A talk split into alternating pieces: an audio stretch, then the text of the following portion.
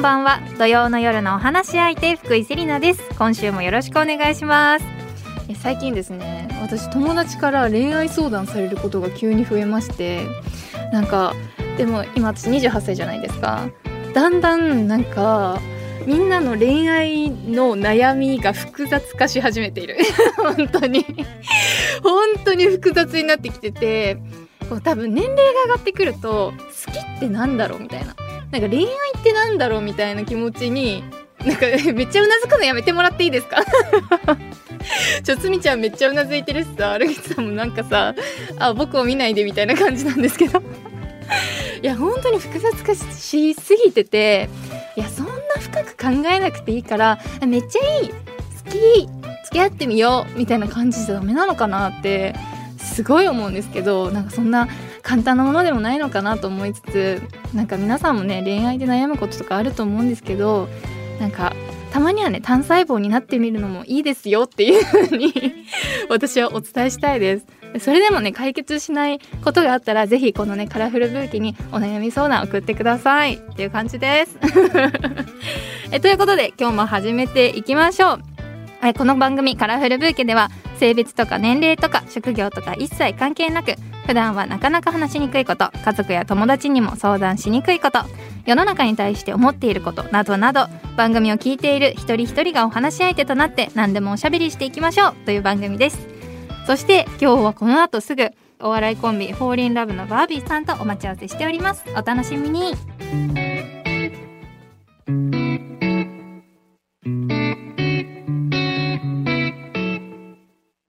最近バービーさんご自身の祖先ルーツを探っているっていう風にお伺いしたんですけどもなんかこの探り始めたきっかけとか何だったんですかね？なんでそんなこと知ってるのっていうぐらい 詳しいですね。そうなんですよ。このね作家の原口さんがもうストーカーのようにね 探ってこういう風にねこう見つけてきてくださるんですけど。もう困り果ててツイッターに書いたんです。ええあのね、なんかもう話せば長くてどうすればいいのかわかんないんだけど私の父親がはい。自分のおじいちゃんに当たる人はい。があのどこかからかやってきたお殿様だって言い張ってんのずっと。だ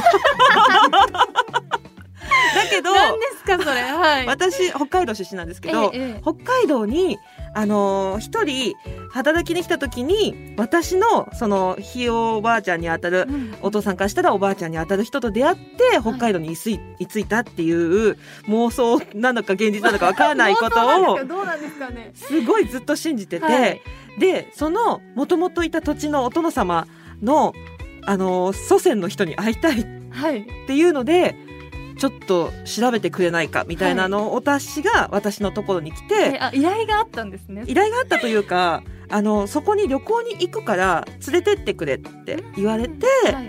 私じゃあいいよ手はず整えるよでどこ行くの？って言われたら番地なしの住所だけ送られてきてえここにこういう住名前の人がいるはずだ名字だけしかもええ。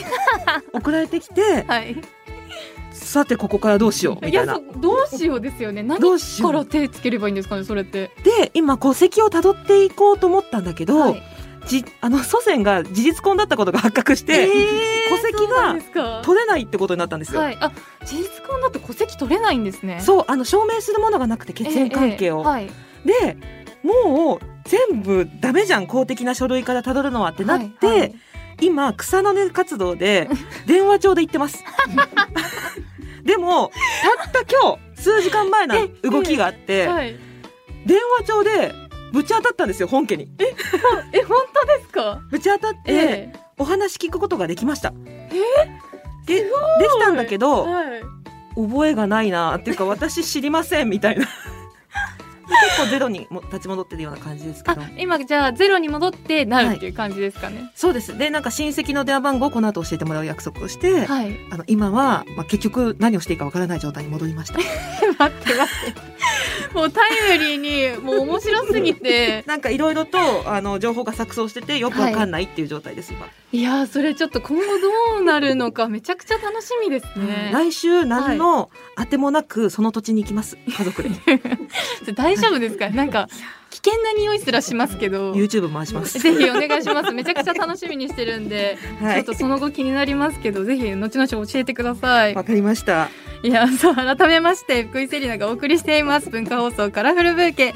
え今日のお話し相手はお笑いコンビフォーリンラブのバービーさんです。よろしくお願いします。バビタンです。よろしくお願いします。いや本当この番組念願ですよねバービーさんは。えー、嬉しもうずい。ーっと呼びたいいつ呼ぼうかっていう風にお話してたので来ていただいて本当にありがとうございます背にのっけになんか祖先の話しちゃって。えー、しかもケツのない話をしてしまいました。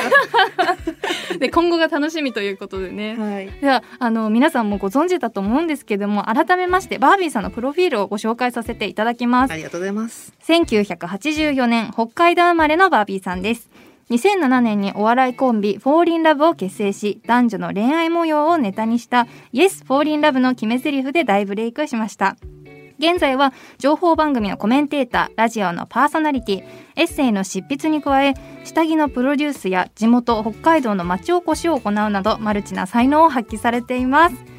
なんかこうこういう風にこう最近情報番組だとかコメンテーターとかされたりとかこうバラエティ番組以外のこういう活動にも目を目を向け始めたこのきっかけとかなんかそういうのってあったんですか？きっかけね、なんか多分30前後って、なんかこのままでいいのかしらみたいな気持ちに人ってなるらしいんですよ。えー、バービーさんでもあったんですか？そんなことが。ええええええ大体あの女性だと28ぐらいでネイルの資格取るとかね。え大体 もうまさに友達にいますけど、はい。はい。なんか大体資格欲しくなったりとか、えこのままでいいのかしらって転職考えたりとか、はいみんなすると思うんですけえど、私もちょうど多分ゴリゴリあのお下劣下品キャラをやっていた頃だと思うんですね。で多分このままでいいのかしらみたいなのも考えていったらあの芸能人うんとしてじゃなくて人間としてやりたいこともっとやろうみたいな気持ちがええムクムクと湧いてきたのがきっかけだったのかなっていう感じがします。そうだったんですね。ねえいやこのバービーさんのこの下着のプロデュースとかも見ていて、わなんか何でもできるんだなっていうのをすごい元気もらっていたりとかして。本当に、はい、やっぱりこうもともんと下着とかそういうものには興味があったんですか？あそうですね下着とかあのー自分の体のことは結構大好きでびっくりよくされるのは私産婦人科も3つぐらいかけあの行きつけがあるんですけど、えなんかー、すごい、はい、自分の体を知るとか、ええ自分の体のこととかはもともと好きでした。あそうなんですね。うん、で下着も好きだったけど、はい逆にノーブラで歩いてみたいという願望を持っている大学生でもありましたね。どどんなどういう願望なんですかねそれは。なんかそういうのないですか？のノーブラで歩いてみたいは今までまだ思ったことがないです。これからなんですかね。まだ今28なりたてなので、本当ですか？もしかしたらこれからなのかもしれないです。いやななんかあの人によると思います。なんかあの昔シャラポワっていうテニス選手がいてね。はい。その方はとかあの海外選手とかって、ええ全然ブラジャーつけずに、はい、あの T シャツビーンっていう感じで,、はい、ですね。かっこいいですよね。かっこいいですよねはいあれに憧れて、ええなんで日本では私はできないのか、はいと思って一回こうやろうと思ったけどみんなに止められて 褒められたんですね。はいはい。でちゃんとそこをあのおとなしく聞く気持ちはあったのでええ あじゃあダメなんだなと思ってやめました。あ、やめちゃったんですね。そうなんですようんノーブラで歩きたいという願望から、どうして下着を作ることになったんですか。ごめんすごい気になったんですけど。そこは全然繋がってはないんですけど。全然繋がってないんですけどね隠。しちゃったって思。でも、あのー下着作りの根底としては結構近いところがあって、あの、日本だとメーカーが作った流行り廃りだったりとか、うんメーカーが作ったサイズしかなくて、一人一人体は違うし、あのーつけたいものも違うのに、なんでこう消費者側に選ぶ権利はないんだろうというか、うんあ、の与えられたものをただ選択肢としてあまりなくはい。身につけて、きついとかここが痛いとかも声を上げることができない消費者さんが、はい。っていう現状あるなと思ってそこから「ハッシュタグ気高いおっぱい」っていうあのハッシュタグつけて、はい。こう自分が着ててテンションが上がるような下着ってあってもいいんじゃないのっていうはい。発想で始めました。いやーすごく素敵ではす。こうなんかこのバービーさんがプロデュースしてる下着を見ていて、うんうんこのモデルさんがあのリアルサイズモデルっていうはいあのいろんな体型の方がモデルさんに選ばれていて、うんうんうわなんか今までって本当にほんみんな憧れるレベルの細さだったりとか、細くて胸があって、うんこんなのありえんわみたいな人たちばっかりがこうモデルだったのがうん。なんかこうすごく自分に寄せやすい、うんなんか自分がイメージできるモデルさんがたくさんいて、うんうんやっぱそういうのもコンセプトの中に入ってたんですかね？そうですね。あのサイズ展開もユニバーサルサイズにしたいなっていう気持ちがあって、はい。いろんな人が同じデザインをつけられる同じ可愛さのままでつけられるっていうものにしたかったし、あのーリアルサイズの方たちをいろいろと起用することによって、そのままの自分のままで下着を楽しんでもいいよねみたいな、うんうんうん。なんか下着楽しむのって綺麗な人しかダメなんじゃないみたいなうん。固定概念みたいなのも取れたらいいなと思ってました。い。やすごく取れました。なんかこおうう本当に今までなんかこの綺麗なモデルさんだなこういう風になれたらいいんだけどなみたいな。のので終わってたのがうん。なんかこうやっぱり自分に寄ってきた感じがあって、うん。なんかバービーさんの発想ってかっこいいなってすごい思ってましたね。あでもね意外だったのが蓋開けてみたら私ひもパンソングを毎回作ってるんですけど、ひもパンソングって何ひもパン あのひもパンソングっていわゆるティーバッグって、はい、ティーティーバッグじゃないですか、えええティーバッグの横の部分がはい。紐状になってるもの、えはい。ひもパンみたいなやつ。ひもパンですね。ひもパンですね、ひもパンです ひもパンを毎回作ってるんですけど、はひもパンのあのーサイズのはい。上の方のサイズのひもパンがはい。めちゃめちゃ売れたんですよ。ええそうなんだ。ひもパンって結構はい。抵抗ある人多いと思っていたんだけど、まだ使ったことないです。私ティーバッグは全然使うんですけどああひもパンはまだないですね。えスタッフみんなどうですか？あ全然ないないない 首ない ないよみたいな。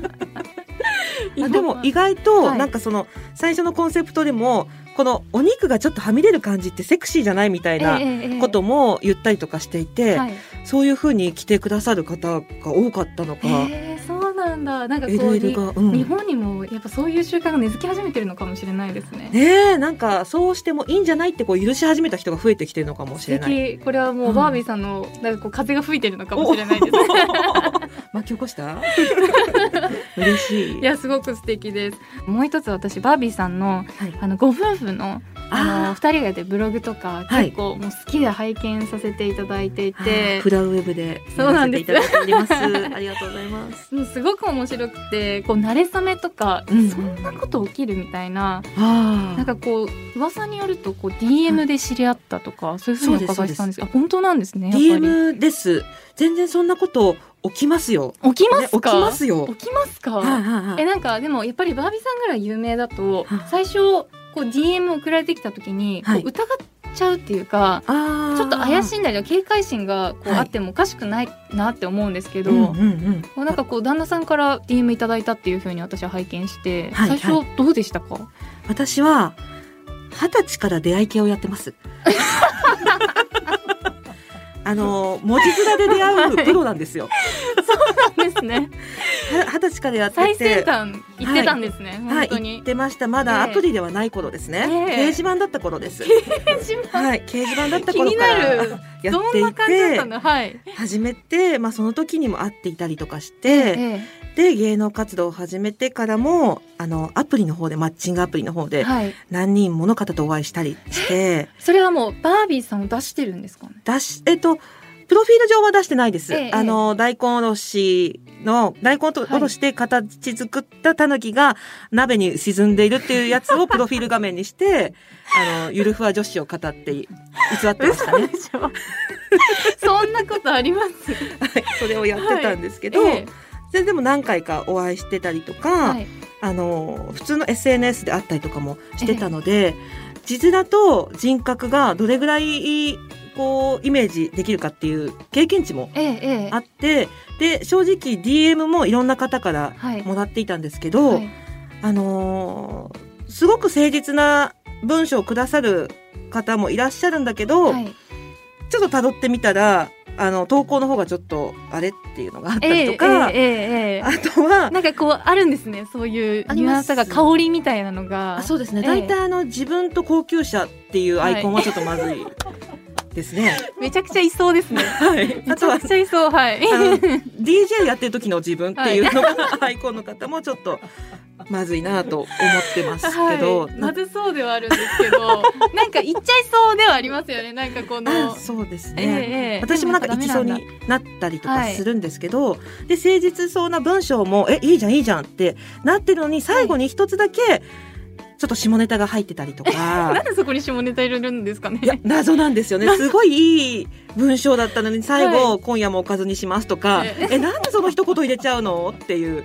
そこまですごい良かったのにとかっていうような文章だったりとかして、あのその中でやり取りをした人も何人かいらっしゃるんですけど、ええ会ったことはなくて、あそうだったんです、ね、会うまではちょっと信頼度がなっていう、うんうん。えでもそんな中でこうツータンさんがあツータンです、はい、夫ツータンさんが、はの選ばれたというかあってもいいと思ったこの決め手みたいなのは何だったんですかね？いえっと、プロフィールがというか自己紹介の時に大学職員ですっていうふうに 来たのが、めちゃくちゃ誠実そう。めっちゃ誠実そう。はい。職業からしてまず素晴らしい、はい。あと最初の自己紹介からユーモアがたっぷりだったんですね、えーなんかえっと、ビールが大好きなサラリーマンですでちゃんと同行してこない感じのユーモえーえーえーんかゴリゴリ自分もしてこない感じじのユーモア。のユーモアと、あとすごく気遣いのあるはい。はいあの一言だったりとかそういうのがあってし変な下ネタぶっ込んでも来ない、はい。大事ですね。めちゃくちゃ大事です、ね。はい大事、はいでかつ私がちょうど寂しい時期だったっていう。のが重なりましたね、すごい声もタイミングですね。やっぱり。大事ですね。はい。あそれで、あはい。でもいいかなって思って。初めて LINE 交換しました。その人と。すあごい。のツータンとだけは、でもはい実際こうツータンさんもびっくりされたんじゃないですか？最初。バービーさんだって知って。そうですね、はい。あのいざ LINE 交換してから1週間後に会う約束したんですけど、えその当日前日までずっとマネージャーさんですよね来るのは。マネージャーさんなんですよねって何通か来てましたね。え なんでなんか本当に来るかどうか疑うならわかるんですけどなんでマネージャーさんが来るんですかね？そこはなんかそのね発想の転換がよくわかんないんですけど、ええええあの来るのはマネージャーさんなんですよねって私の LINE のところに何回も来て、それなんて返信されてたんですか？い、やあの私が参ります、はい そのまますぎる？はい、で向かってる間とかもなんか自撮りとかして、はい。今走ってますとか。自撮りしたりとかして出会いましたね。いやー素敵。はい。いやだからこうそういう DM とかそういう出会いもあるんだなってすごく感動していて、うんまあいろんなことがあってご結婚まで至ったと思うんですけど、はい。その結婚される時にすごくこうなんか悩まれたみたいなうん。もともとこのバービーさんのお名前が笹森かなさんっていう、はい、あのご自身でこう超ボタニカルネームってお話しされてたと思うんですけど、はい。それが失われるのにすごく葛藤があったっていうふうに書いてあって、はい、でもそれこそあのご先祖の方もやっぱりあの事実婚だったりとか。そうなんですよ。そう最近も事実婚流行ってるじゃないですか、うんうんうんうんなんかこうバービーさんぐらい力強い方だったらはい、なんか事実婚選んでも、うん。なんかおかしくないぐらいの方なのかなって私は思ったんですけどやっぱりこの結婚っていうのを選んだの理由はあるんですかね？いやでも本当に紙一重のところで迷ってましたよ。本当にちょっとした誤差ではい、事実婚を選んでいった可能性ははい、非常に高い。ああそうだったんですね。本当にも51%と49%ぐらいうのわすごい。確率で本当に迷ってて、でもずーっとその状態が長く続いたんですよ。うんでこれずっと悩み続けたらしないんじゃないかな。どっちにも至らないんじゃないかなっていう気持ええちええが起こってきたのとあとなんか占いであのお子さんが見えますみたいなのを 占いで言われて「えそうなの?」ってなって。ええはい。で二人で慌てて席出たっていう。だから悩んでるくせに入籍の1ヶ月もないぐらいの前に、はい。あの決めて事務所とかに報告してバタバタと入籍したっていう感じで。まさかの決めて占いだったんですね。すいません。すごいなんか私もちょっとそういう決断するとき、すぐ占いに頼るタイプなんですけど、ちょっと安心しました。すごい安心しました。もうなんか席入れるか入れないかそんだけ悩んでたのに、うん。最後占いで決めていいんだって思ったら、本当ですよ素ね敵ですね。ねえちょっとまずいな。でもねあのーいろいろとその結婚する前に私結婚制度についていろいろ発信していて、うんうんはい。でそれについてのバッシングが強いってことは知ったんですよ。そうだったんですか？あのいろんな発信をしている中で、ええ。あの選択的夫婦別姓に関しては風当たりがかなり強いっていうえことを感じたのえで、え。あのーもし子供ができた時に私がその旗振り役となったってことで目の敵に世間からされたら子供に迷惑かかるの嫌だなとか、うんうんうん。そういうことも結構考えたりしましたいろいろと。そうだったんですね、うん。で最後こう葛藤されて葛藤されて、はい。占いでボン。そう。だ決めた いねやなんかきっかけが占いということが聞けてすごく嬉しかったです。はい、すいありがとうございこんなます感じです。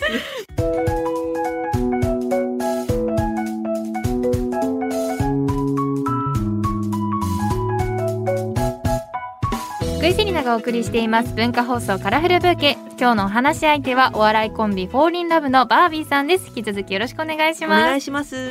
えーさて最近バービーさんの言動がネットニュースの記事になっていることがたくさんありましてえー本当につい最近のもので言いますと8月31日のオリコンニュースの見出しにバービー自己肯定感ブームで取材殺到自身のスタンスも明かす私は私というのが流れていましてですね、はあ。えーこちらあのご存知でしたか？知りません。知りませんでした。はい、本当ですか？本当ですよ。あ。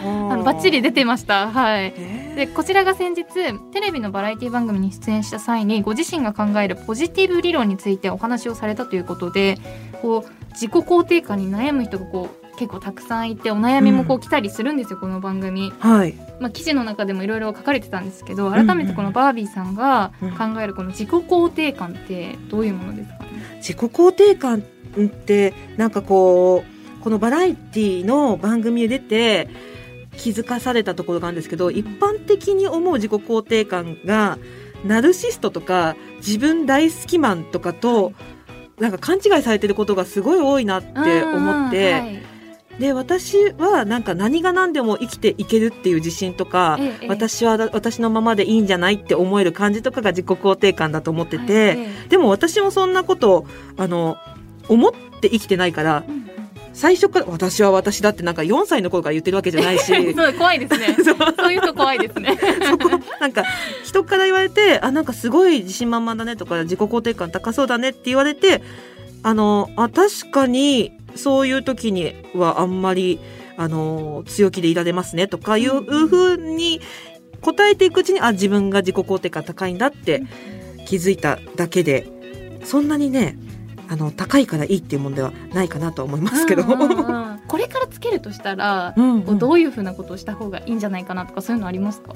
えー、なんか私が育ってきた家庭で心理学とか哲学とかあの宗教学とかに触れれたのはすごく私のあの礎になってる部分は多いんじゃないかなっていうふうに思ったんで、ええそういうところに触れてみるっていうのいいんじゃないかなと思ったりするんだけど、それがいいなと思う理由は、はい視点を自分でずらすことができるっていうテクニックを身につけるのはとても重要だなと思ってて、やっぱり落ち込む時って視点が一個でえはい。あの客観性が持てない時とかってもうずんずんずんずん沼にはまっていくとい思うんですけど。やそうですね。本当になんか負のループというかうんあれっていう感じで落ちていっちゃう時ありますよね。ねえ。だけどなんかその視点をいくつもずらす方法を持っていたりとか、うんその見方を変える発想を変えるっていう力を引き出しを自分の中に持っとくと、ええええこのパターンはこういう意味では、ま、あの間違えたかもしれないし落ち込むべきことかもしれないけど、違う裏側から見たらとてもいいことだったんじゃないかとか、ええええっていうふうに思えるようになるんじゃないかな。いやでもなんかこう自分から宗教学とか学ぶことってあんまり普通の普段の人はないと思うので、なんかそういうのに一回触れてみる機会を作るっていうのももしかしたらありなのかもしれないですね。ねうんうん、ありがとうございます。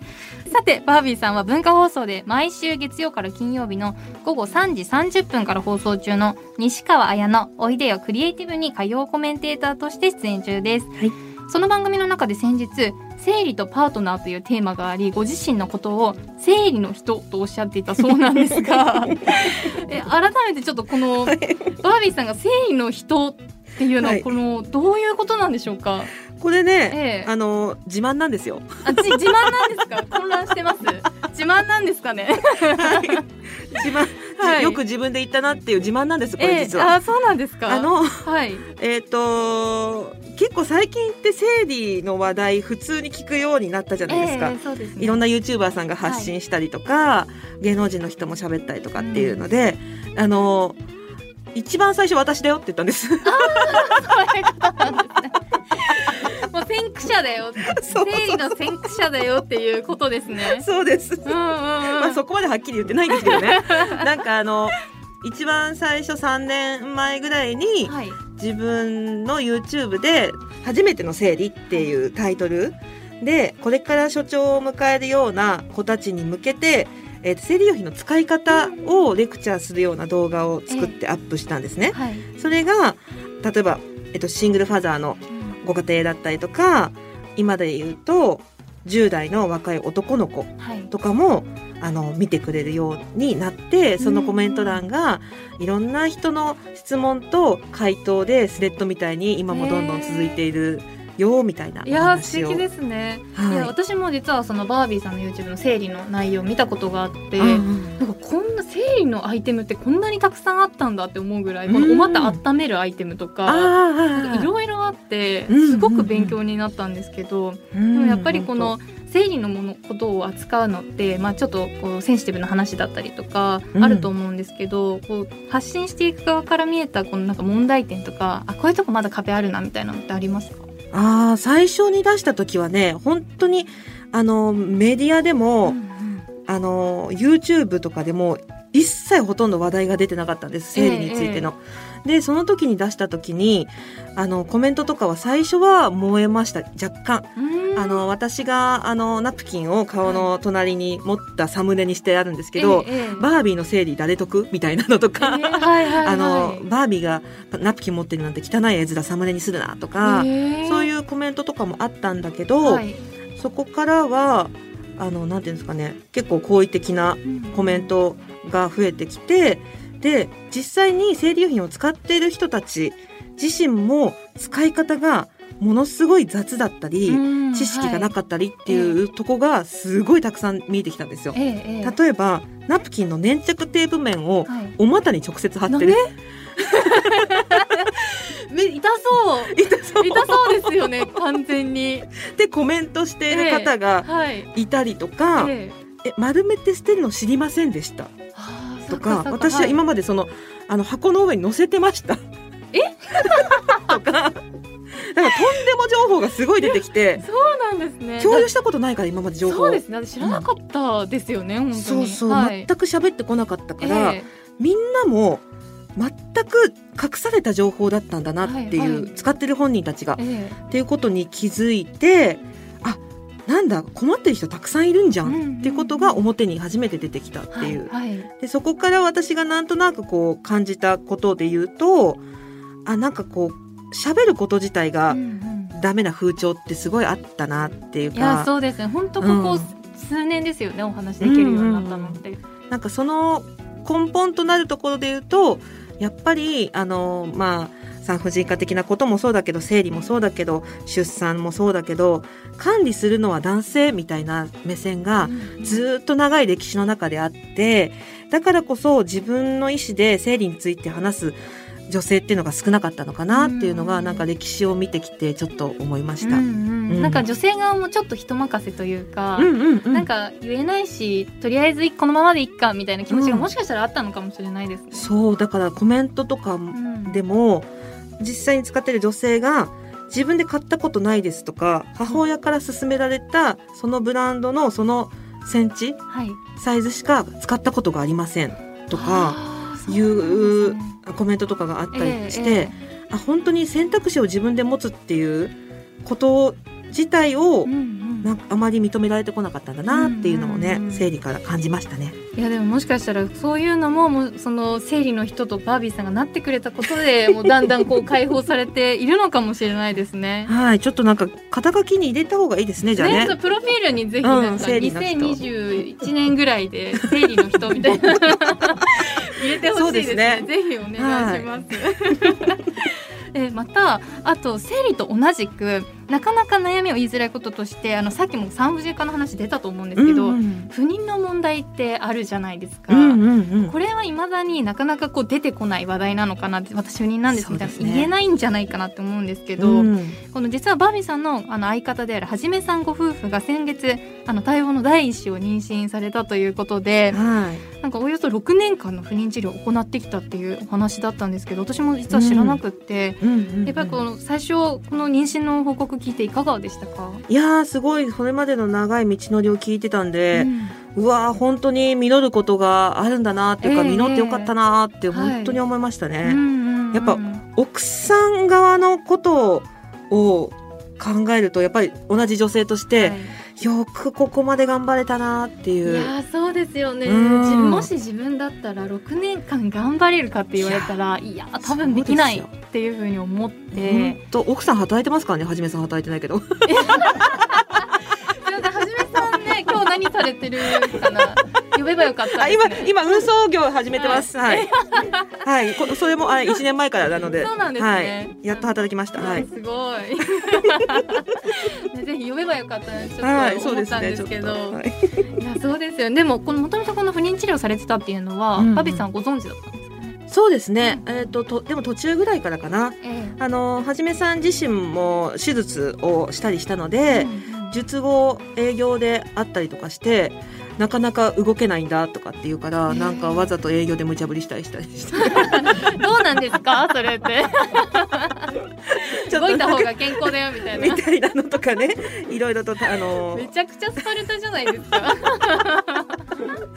にこやかに二人の間で話してました。いや素敵ですね。まあでも、まあ、実際授かったということは本当おめでたいことなんですけすど、ごいですね。ぱ。この妊娠したって聞いてこう、うん不妊治療見たりとかもして、うん。こうそんな中で感じたこととか、うん。バーミーさんが思ったこととかってありますかね、いややっぱ奥さん側の凄さっていうか、え6年間ホルモンバランスえをうん通常じゃない状態に持っておくはいはい。ってものすごいことだと思うんですよ。い。やもう想像ができないというか、うん。それこそなんか結構 PMS の状態が続くみたいなこともいこう聞いたりするんですけど、あーはあはあもしそう本当にそうだとしたら、うん。めちゃくちゃしんどいじゃないですか。信じられないです、ええ私も、あのいろんな疾患のお薬とか飲んだり、はい。ホルモン剤だったりとか、ええ。ピルだったりとかいろいろと治療の中で飲んだりしたことあるけど本当に仕事できなくなるぐらいうんうん。結構体に支障が出るんですね、はい。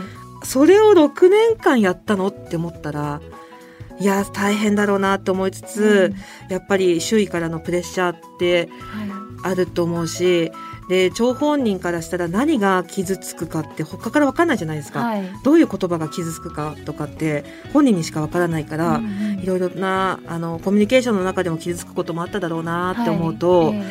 い、やー大変だったなご苦労様ですっていうええうんうんうん。感じで無事に生まれるのを祈ってます。いやー素敵ですね。はい。なんかこうはじめさんご夫婦のこう仲を見ていて、うんうん。あはじめさんこういうとこなんか声掛け良かったんじゃないとか褒めてあげたいところとかありますか？あああのそれは後々聞いた話だけど、ええ。最初に、えっと不妊治療の足を運んだのははじめさんの方から？っていうのは、あの本人が言っていてすごい。それはあのすすごいすごいなって思いました。ええすごいですね。うんうんなかなかこう言いづらいというか、うんうんそもそもこの不妊ってこう女性だけじゃなくて半分は男性の原因だったりとか、そういうのもあなんかまだそれも知られてないですし、うんうんうん男性から言いに行くなんてすそうですよね。ごいハートの持ち主なんですね。うん、なんかそこはすごく優しい気持ちの優しい人で、はい。あの女性から行くのは心理的にもハードル高いだろうからまずは自分が行ってみての方がいいんじゃないかと思って行ったって言っていやー素敵。言ってましたね。なんかもう働いてなくても尊敬しましたよ。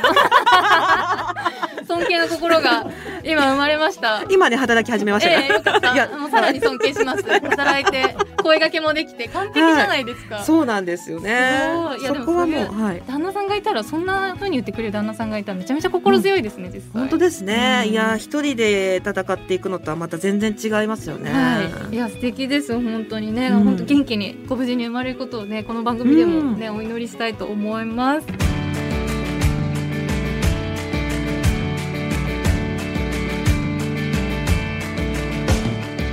福井セリナがお送りしています。文化放送カラフルブーケ。引き続きお笑いコンビフォーリンラブのバービーさんとお話ししていきます。お願いしおます。願いします。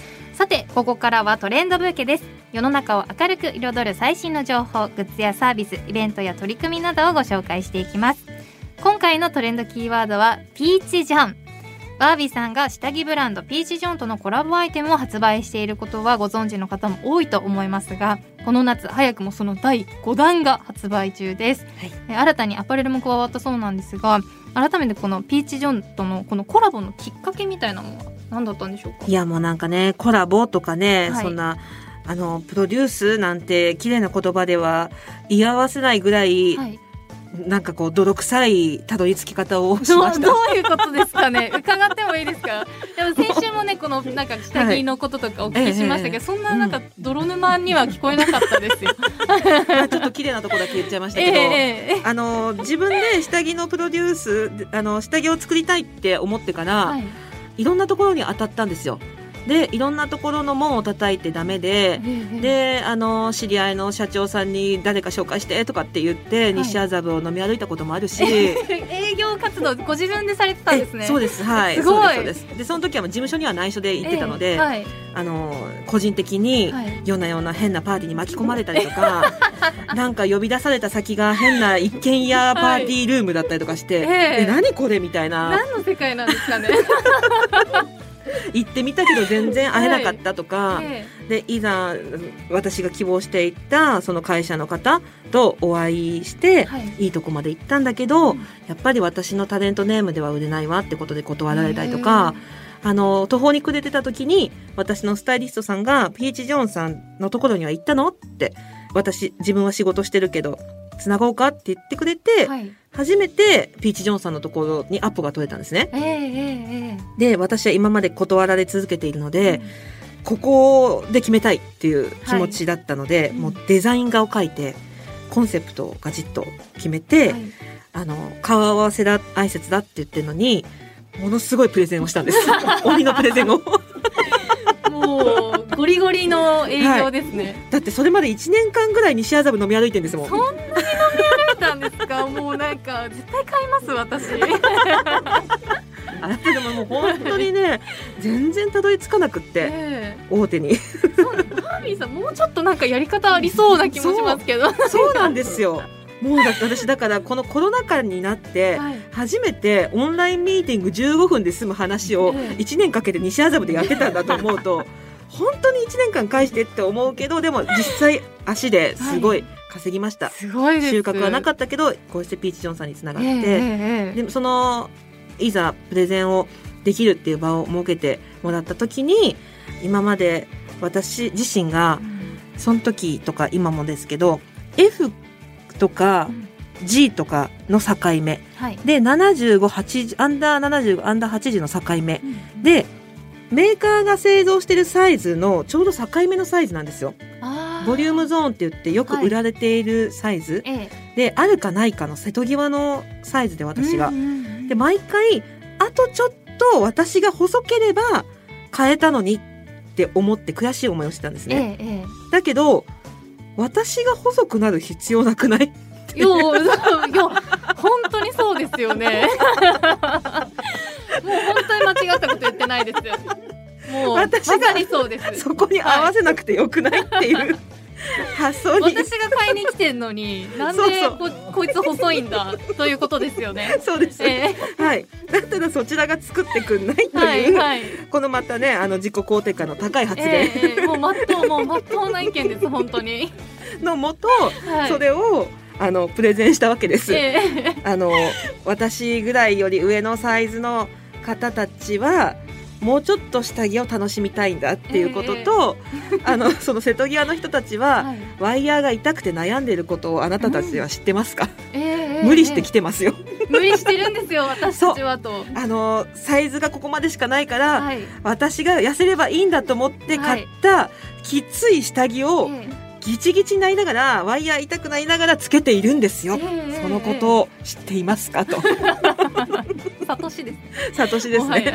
であのもっと自分がつけてテンションが上がるようなデザインでかつ自分が居心地のいい自分のおっぱいをもっと自信を持てるような気高く思えるようなブラジャーを作りたいんですっていうプレゼンをいたしました。いやーではいもそれは素敵ですね、確かにもう言われてみたらなんでこっちが苦しい思いをしなきゃいけないんだっていうそうなんですよ話。ですもんねはい。でそのそのしっかりプレゼンして作られた第5弾のブラジャーというのが人気シリーズ、クイーンブラの新作とダンシング谷間カバーブラを発売ということですがはい。それぞれこう今回はどういう特徴があるんですかね？あの、このクイーンブラっていうのが第1弾からずっと作っている方で、このクイーンブラがまさに気高いおっぱいをコンセプトとしたブラジャーなんですけど、え第1弾からこう継承してるのがストラッピーなデザインっていうんですかね。ストラッピーなデえザインっていうか、はええええ。あのー胸のちょっとしたところにストラップを2本使いしていて、そこから肌がちらっと透けて見える三角ゾーン、はい、本当だ可愛いそのところをもうちょっといろんな体型の人でもセクシーに楽しんでもいいんじゃないみたいなはいはいはい。感じで作ってみたら意外や意外着用感的にもものすごい機能していてその紐が。ここでこうしっかり